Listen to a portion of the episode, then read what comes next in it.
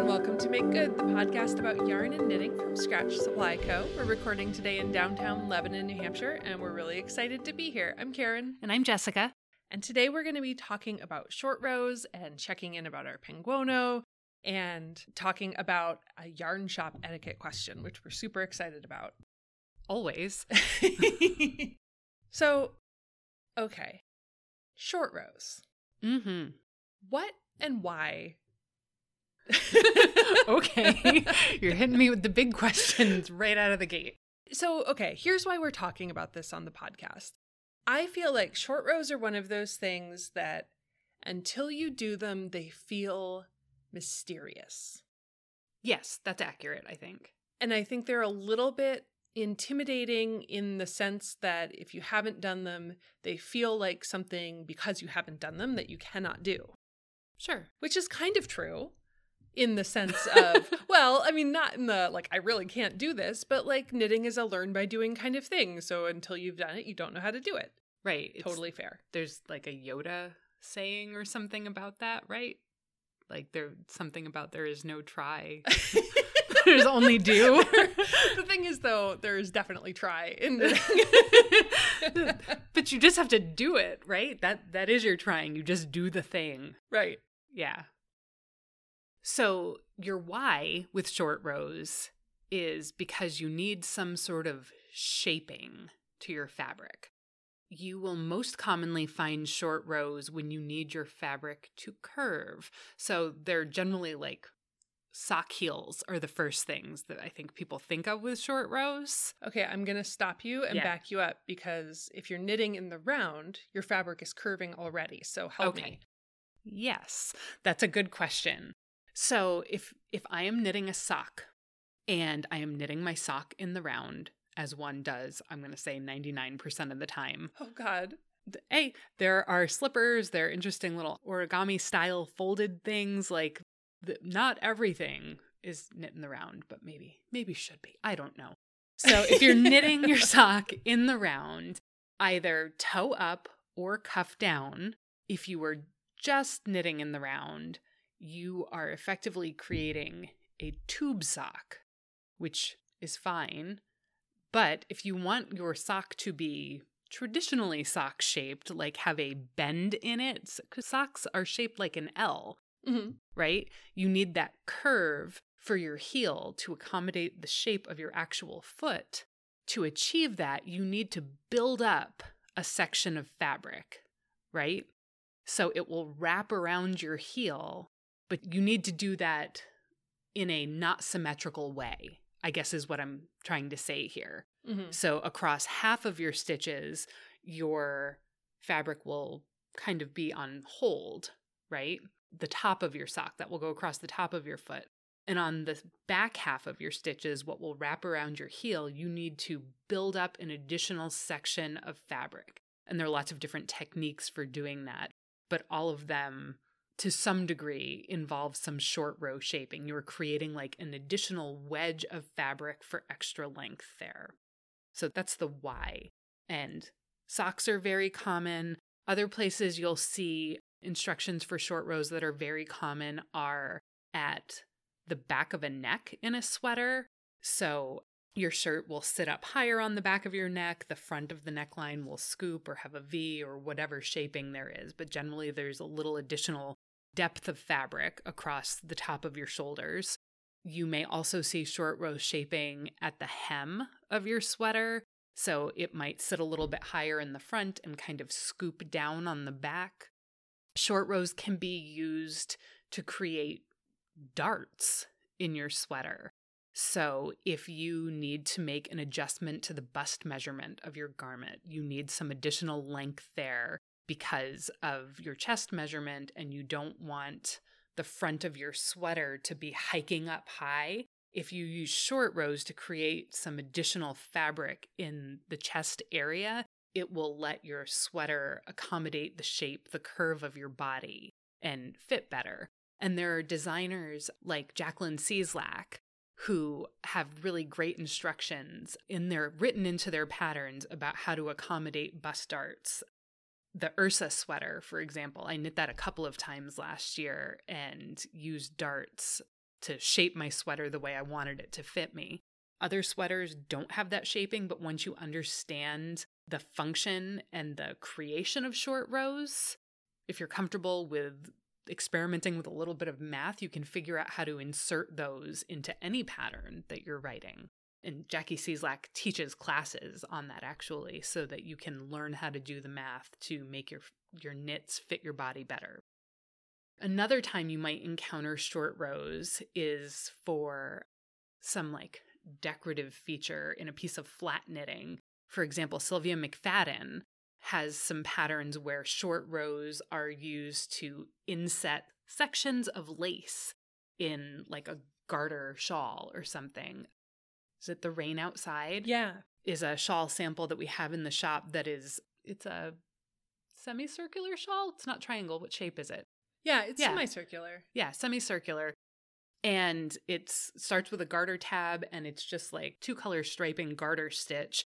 And then every once in a while, there's a short row section where there's like a gorgeous little burst of lace. That was so much fun to knit. Yeah, Karen knit our sample, and people kind of love it. It's a perennial favorite in the shop. Yeah, so that's the what and the why, I guess, right? Yes. So if you wanted to insert short rows into a project that you're making, mm-hmm. and they aren't already there, it seems like the trick to it would largely be making it symmetrical. Like you figure out the slope of the shape you want to make. So like how drastic you want the shaping to be. And so if you want it to be really drastic, maybe you're doing your short row turns out like closer together than if you want it to be shallower. Mm-hmm. But really, you just have to kind of pick a center line, whether that center line is like down the spine of the back of the sweater or the center of the heel of your sock, if like you're designing a sock, if you're constructing the math for a sock. Right. And then you just want to make sure that what you're doing is like symmetrical on either side of that line, so you don't end up with some kind of strange off-kilterness. Unless, you know what? As an aside, this is a technique that people use to adapt garments to their bodies when their bodies are not necessarily symmetrical. Right. There are all kinds of reasons bodies would not be symmetrical. And in that case, ignore this piece of advice and do the thing that will actually fit your human body. Right. Right. Yeah. Okay. That's the whole point of like learning about these things so you can apply them as they fit your needs. Right. So if you've never done short rows before and you just Google how to short rows, right? Mm-hmm. What's the first thing you're likely to find? So there are a lot of different tutorials out there, and I'm going to take us away from Google for a second and say if you're reading a pattern that has short row instructions, I would say anything older than maybe 10 or 15 years old, the designer is probably going to tell you that you need to use wrap and turn short rows. A quick addition to that, probably anything in English that is newer than about 10 years old. We do have like knitters who come into the shop who did things like, when I was studying it, you know, in Germany for grad school, I learned how to knit. So I do all of my knitting in German, and I don't actually know what any of these words mean in English.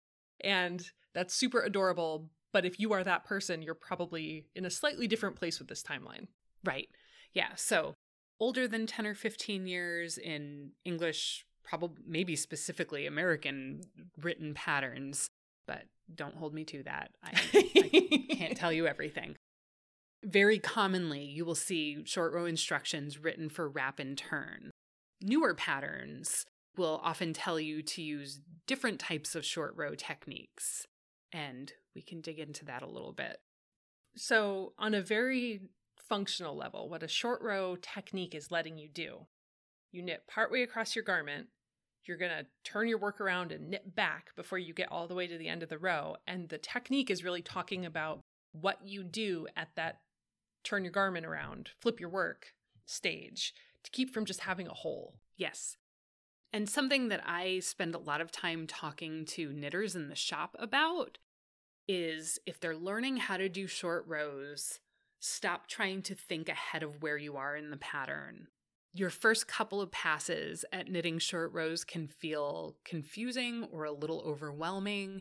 And because you're starting from maybe the beginning of the round, say you're working on a sock heel, beginning a round, you're working partway across that row, you're going to have to work past what the midline of the short row section is to get it started.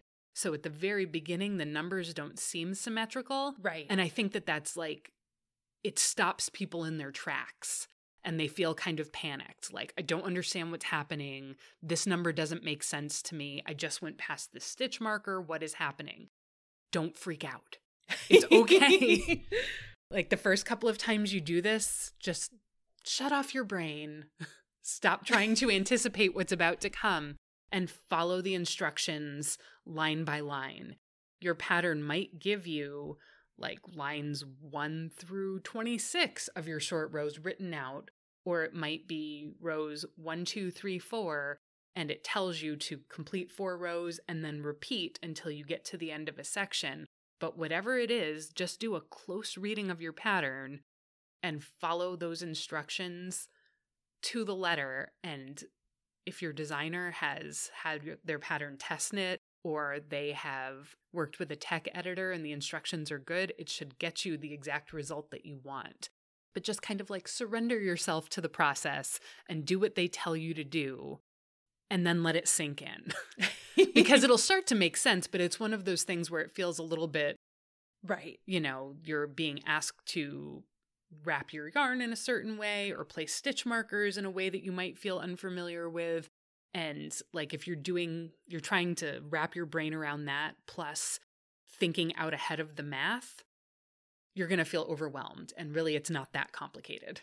So when I was first getting into what I'm going to call kind of jokingly serious knitting, the not rectangle knitting, I can remember one time I messed something up in my pattern and I took it to my local yarn shop to ask the person there for help figuring out what I had done wrong. And I remember being so baffled by the fact that she didn't need to see the pattern to understand. Oh, yeah. And it wasn't even, it was garter. You know what I mean? Like it was, but I needed, for me and my brain at that point in my knitting development, I needed a clicker to keep track of whether I was supposed to be knitting or purling. Uh-huh. Or like, you know, maybe it wasn't garter, maybe it was stockinette. But like, it was, with 4+ years of the shop being open, it was the kind of problem solving that we hope for when somebody walks in the door because we can do it, right? So for this thing I'm about to say, I'm putting myself back in like that era of knitter development for me, and say that the thing that's so panic-inducing about short rows is that you are so attached to this beginning of round marker. It's your lifeline. It is the thing. You're clicking your clicker. You're making your tick mark. You are like obsessed with hitting this beginning of round marker. And now you're being asked to just kind of willy-nilly go back and forth across it and not really worry about what it's doing. Right. And it's scary. Oh, sure. If you're feeling overwhelmed, like that's a valid feeling. Yes. But also, like we say all the time, like nothing bad is going to happen. Like you can get through this and you are going to do it. And you're going to build some skills, and then you're going to feel triumphant. Yes. And you're going to have a heel on your sock or a neck on your sweater. So the other time that you run into these where it really makes no sense at all is if you're doing a top-down sweater that has a V-neck. For me personally, anyway, if you're doing like a crew neck sweater that has short row shaping at the shoulders, you've joined in the round, you're kind of like, oh, okay, back and forth, back and forth. When you're doing a V-neck where it, like the fabric needs to be taller in the back than it does in the front because that's how a V is shaped, you're going back and forth on this flat piece of fabric that you were like, what is happening with this flat piece of fabric? Oh, yeah.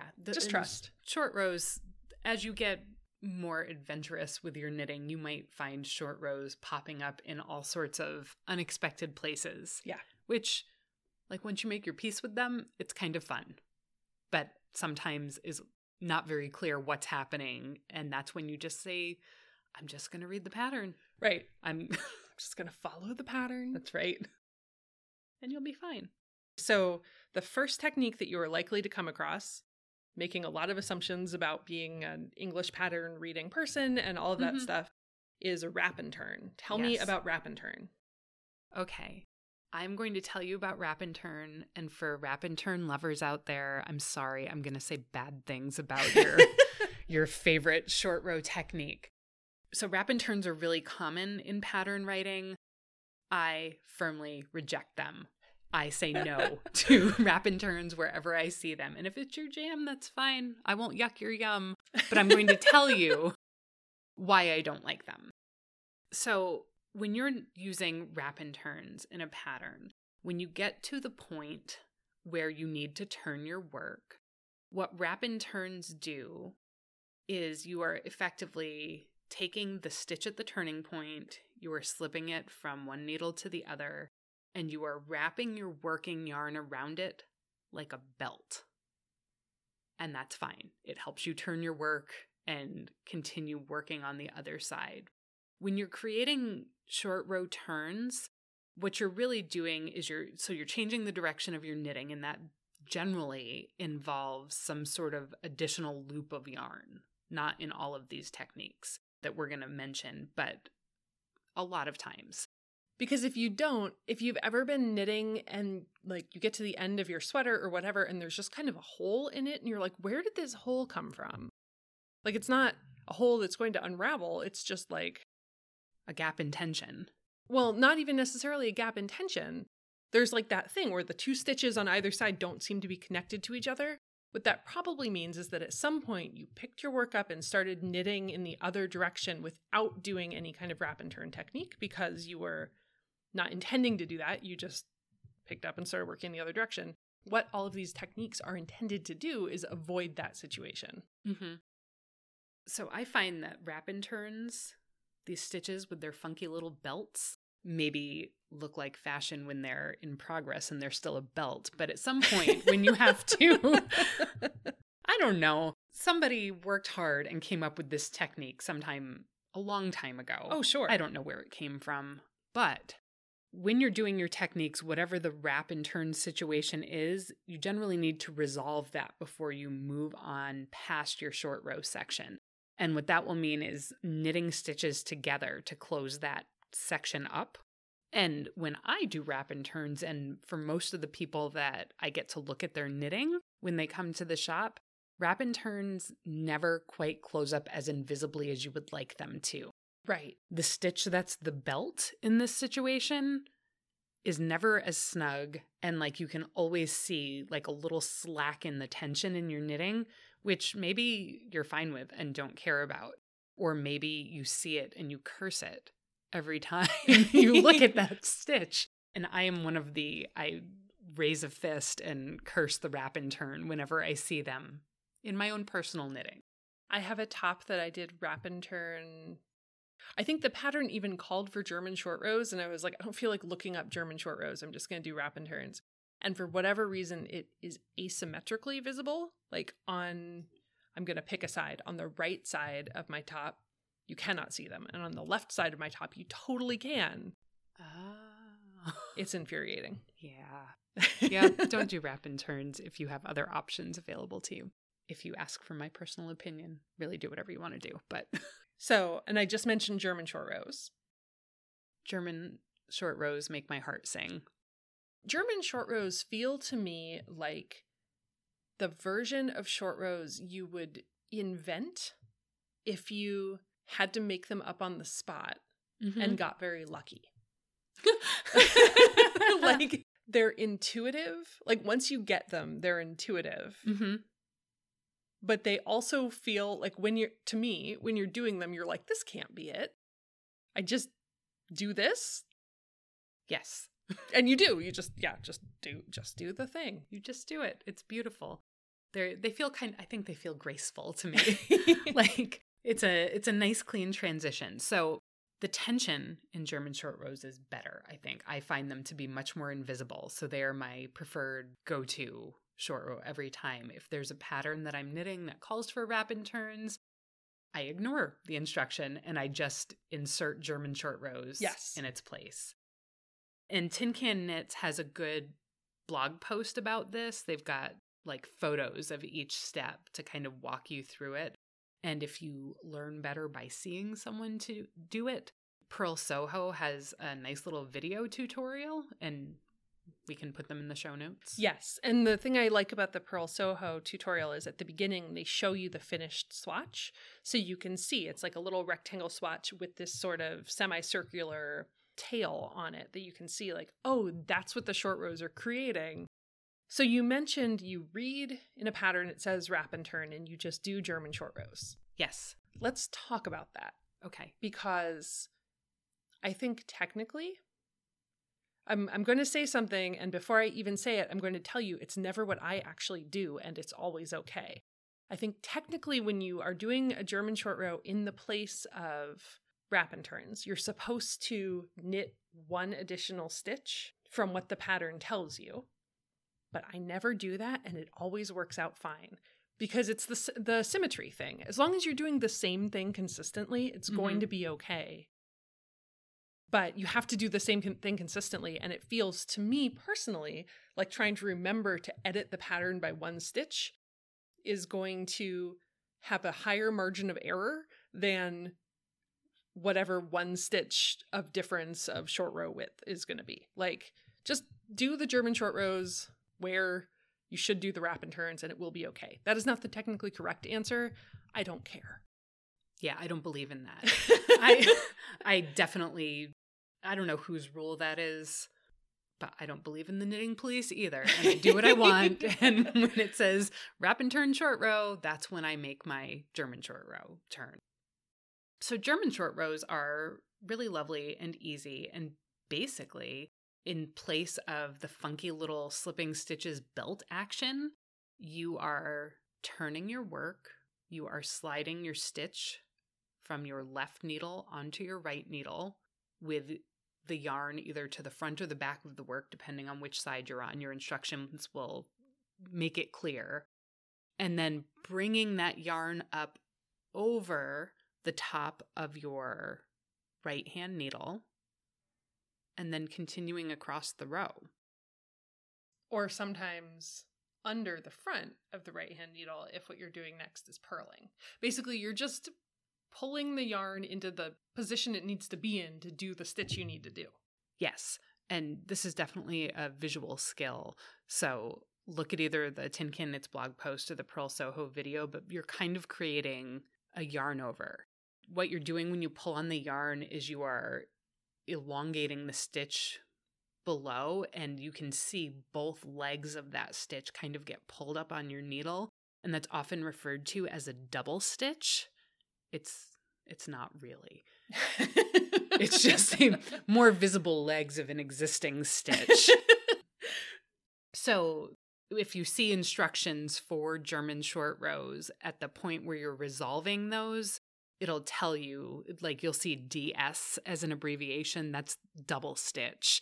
And that's where you're knitting things together and kind of cinching them up snug. So you have nice clean fabric with no sag in any of the stitches. Right. And really the visibleness of any given short row technique is coming from the tension change. It's coming from the extra yarn you need to turn your work around and start going in the other direction. So the techniques that sort of mitigate that from the beginning are a little more foolproof because then it's just already dealt with. Yep. Let's see. What other techniques for short rows do we like? Do we commonly find? So there's Japanese short rows. And what you're doing with that is you are using a removable stitch marker to hold the extra yarn rather than wrapping it around your needle. So if you just think about the difference in circumference between a removable stitch marker and a needle, it's going to be a smaller amount of yarn. So you're mitigating some of those tension issues. It definitely has to be a removable stitch marker. Otherwise, yeah. Unless you want decorative stitch markers knit into your fabric. Right. I feel like you usually see this in socks. I might be wrong about that. The only times I've ever encountered instructions for Japanese short rows is in socks, but I'm sure it's used in many other garments, but that's where I most commonly find it. This technique is a little bit like German short rows, except you're not doing the double stitch. And Åsa Tricosa has a tutorial that we'll link in the show notes on this. She's so fantastic. We think she's great. What about the Coco Knits one? Shadow wrap short rows. That sounds exciting. It is. It's mysterious. So Julie Weisenberg, Coco Knits, who has the Coco Knits method. And if you have the Coco Knits Workshop book, these instructions are in there, but they're also on the interweb. So you can just Google. You like that? They're on the interweb. They're on the interweb. You can go to your Google machine and type in shadow wrap short rows and come up with great tutorials for this. I have never actually knit them. I only know about them. So you know what they remind me of are the left-leaning and right-leaning increases that I did in that sweater, and now I cannot remember the name of the sweater. That's okay. Yeah, but it's my new favorite kind of increase because what you're doing is you're like catching a leg of the stitch in the row below and then just pulling it up on your needle. And so it creates this really seamless but also kind of architectural increase. Oh, I can envision the sweater. Yes. It was one of my Rhinebeck sweaters last year. It doesn't... Mm-hmm.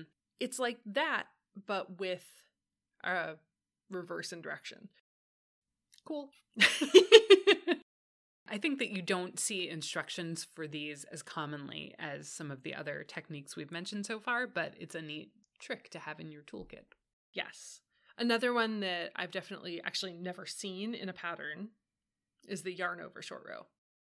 Yeah, this is another one. Like, I know it exists, but I've never had any pattern I've knit say, use yarn over short rows.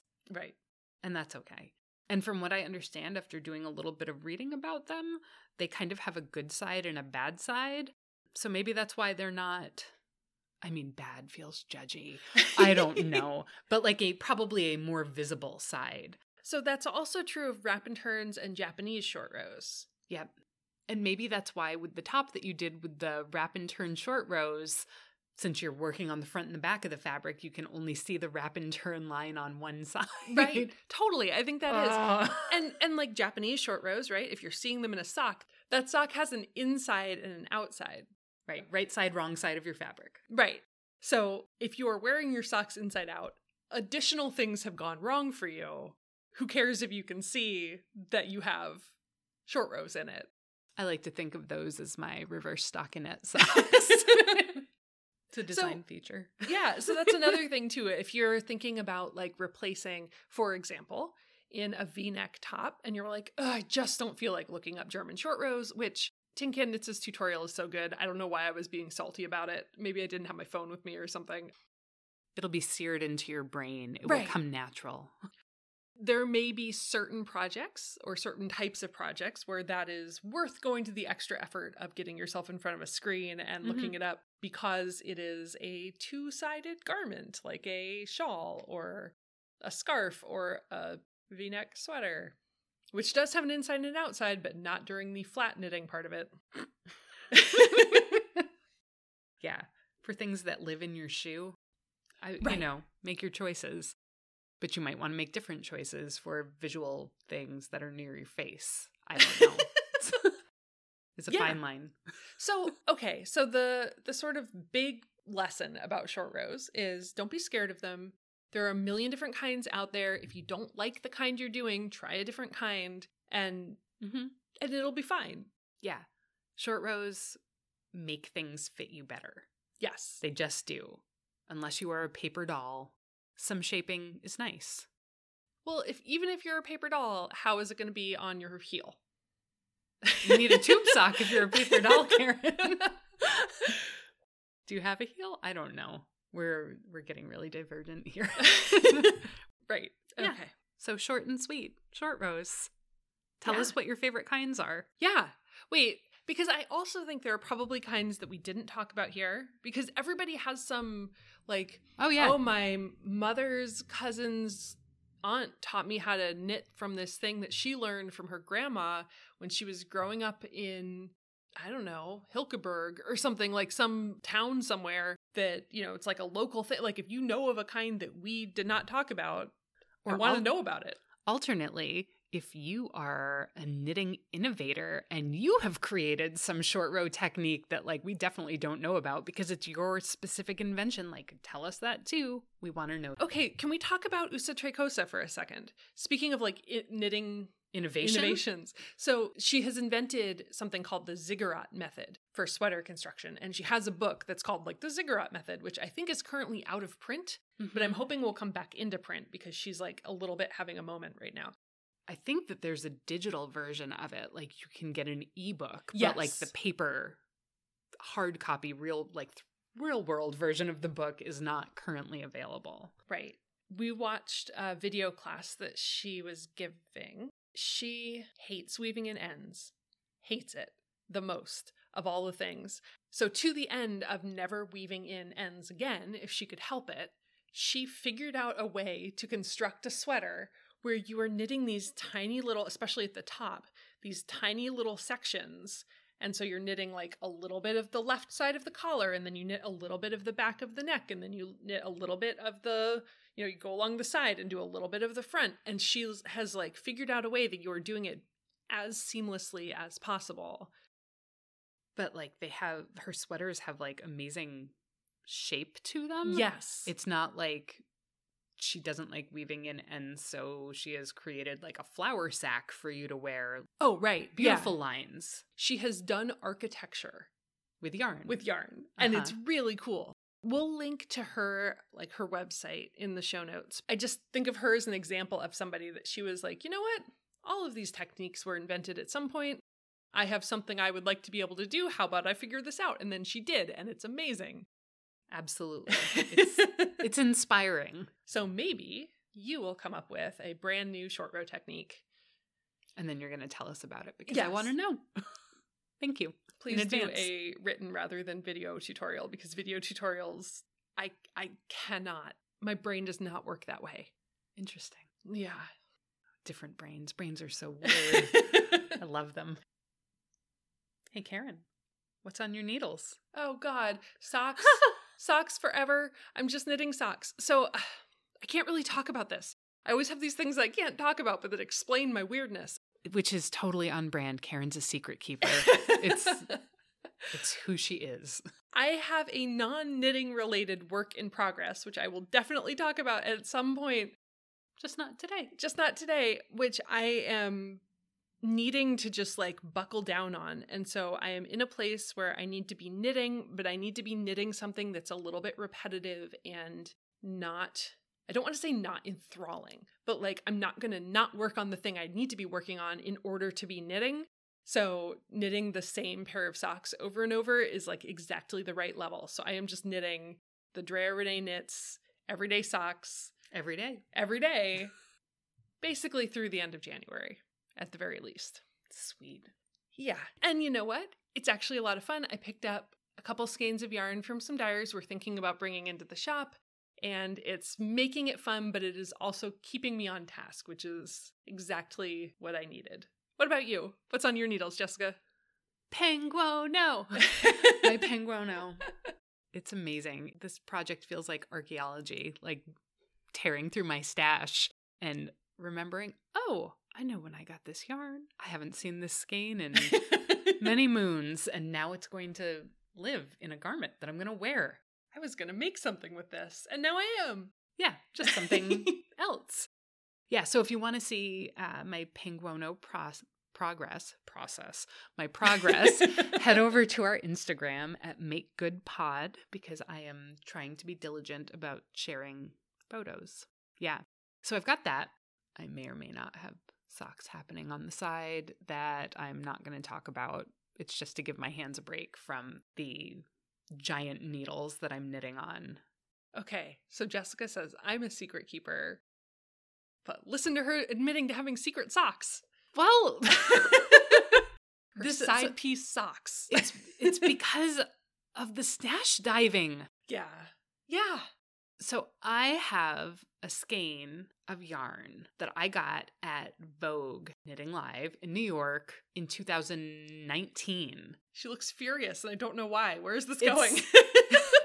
It's yarn from Haverland. Oh, yes. And it was a special custom colorway for Shelly Can. Yeah. It's the cannoli yarn. Yes. And if you know me, you know how I feel about cannolis. And how I feel about stripes. And these are going to be my dream socks. But I had this skein of yarn, and it's been in hiding, maybe until I found a sock pattern that I really wanted to use for it. But I may or may not have started knitting socks with my cannoli yarn. And that's all I'm saying about that. If I have, there might be pictures on our Instagram. If I have not, maybe there won't be. You're welcome. You'll just have to go there and find out. Jessica. Karen. I have a special treat for you. Oh, what's that? It's a letter. Ah! It's always a letter, Karen. Yeah, but this one's extra special because it's from a yarn shop owner. Stop it. Yes. Give it to me. All right.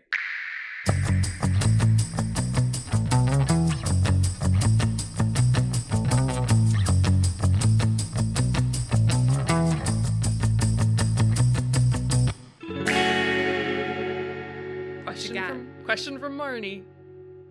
I have a knitting group question for you. What do you all do about people who constantly bring projects they're making with yarn they bought elsewhere or are posting finished objects from yarn bought elsewhere in the shop Facebook group? Do you just let it go?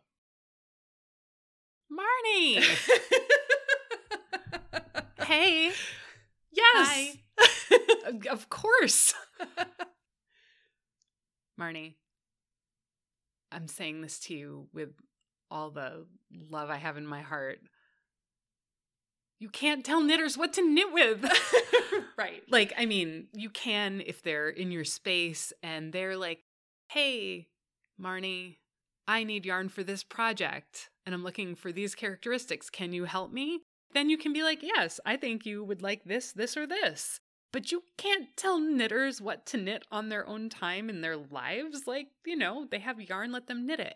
And what do you do?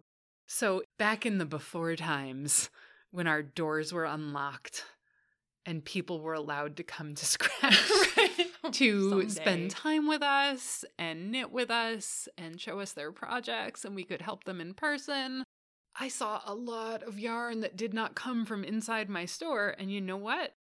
I was like, what is that? Right. Where did you, do you have the ball band? I would like to know more about this yarn. Or, you know, where did you get it? Or who is this dyer? Like, right. It was exciting. All yarn doesn't come from your store until it does, right? Right. Like, we have definitely found new dyers that we were previously unaware of by someone coming in with yarn that they bought from the dyer or in another shop or at a festival and saying, look at this. And we were like, oh my God, I love that. What is it? Like, I think it's exciting. Yeah. And also, yeah, people have yarn from other places. It's fine. Don't get real tied up about this. I think so. On the one hand, I kind of get, like, we're not a restaurant, right? This isn't, I'm sitting at Three Tomatoes with my family and I'm seeing somebody at the table next door who's ordered Domino's to their table. Yeah. And I have questions. Like, that's bad form. Don't do that. Right. Definitely don't do that. Does Domino's deliver to Three Tomatoes? I bet Domino's would deliver anywhere. I think they are not picky. Okay. So usually when people bring yarn into the shop that doesn't come from the shop, one of two things is happening. It's stash or, okay, I'm going to say it's one of three things, I guess. It's old stash. It's something that, you know, it's their first time into the store. They got that yarn from somewhere and they have come into the store to get help with their project. And here's the thing about those people. If you don't help them, they will never knit anything else. They will be stuck on this project. Because I think also what's kind of folded into this question is this idea of people bringing in projects for help too, which is something I see discussed in shop owner groups. If you don't help them get past whatever it is, excitement about finishing or just questions about how to take the next step or whatever, they're never going to knit anything else ever. I mean, they might, just not with you. Right. Okay, so here's where I have, like, big feelings about this. Yeah. Because, okay, shop owner to shop owner, right? Like, we're all running very small businesses here, mm-hmm. you know? And this is what our jobs are, this is how we make our living, this is how we are engaged as, like, a financial puzzle piece in the fiber community. But also, if we just cared about selling a thing, we could sell widgets. Right. Like, we are a very niche industry, right? Like, fiber world, like, you're dealing with a community of people who are dedicating kind of proportionally huge amounts of their time and proportionally huge amounts of like their expendable income mm-hmm. to this very slow, skill-based, specific hobby, right? And that doesn't exist in a bubble, you know? Like, they're a big part of what we do is community.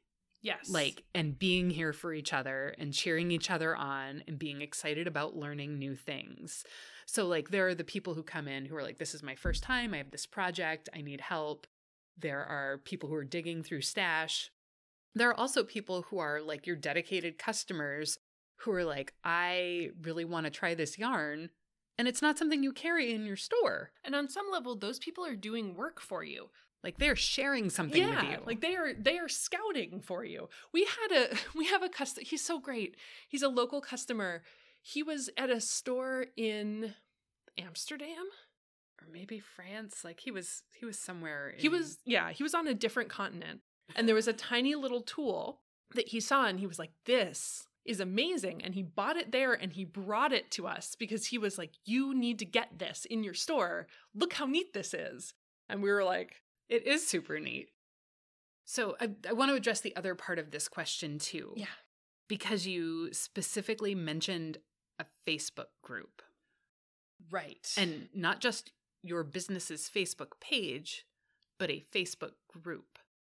So the point of you as a yarn shop hosting a Facebook group is to create community. Mm-hmm.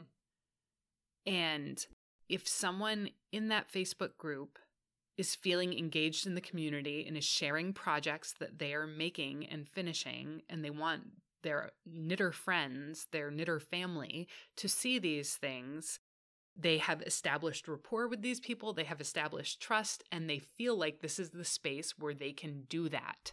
Right. You have set them up in a space where you said, be friends with each other and share your love of this craft. And part of that is sometimes they're going to knit things that they did not purchase from you.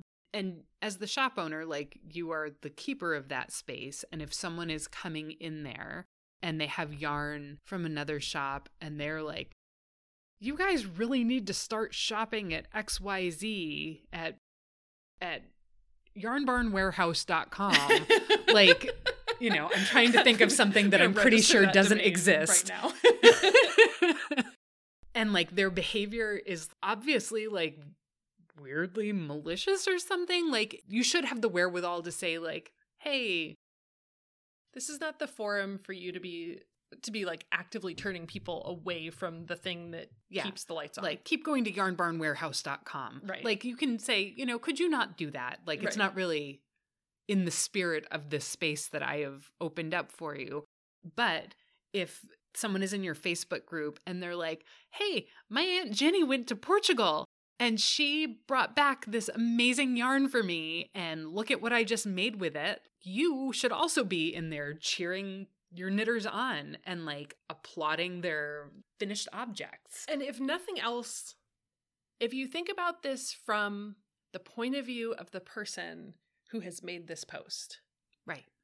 Who has created a thing, she's excited about it, she's sharing it, and then you're like, how about the delete button though? Like, not only did she not buy that yarn from you, she's probably never going to buy any yarn from you ever again. Because you just, like, crushed her soul for no reason. Yeah, definitely. Like, have some perspective. Yeah, so. I don't know. I feel like we a little bit raked you over the coals that are other people's coals here, Marnie, because some of this is just, like, other. Yeah, like, do you just let it go? Yes. Yeah, you kind of do. And take a step back and try to have a little bit of perspective. Like, what is the intent here? Yeah. Is this a mole from the Yarn Barn Warehouse who has infiltrated your group?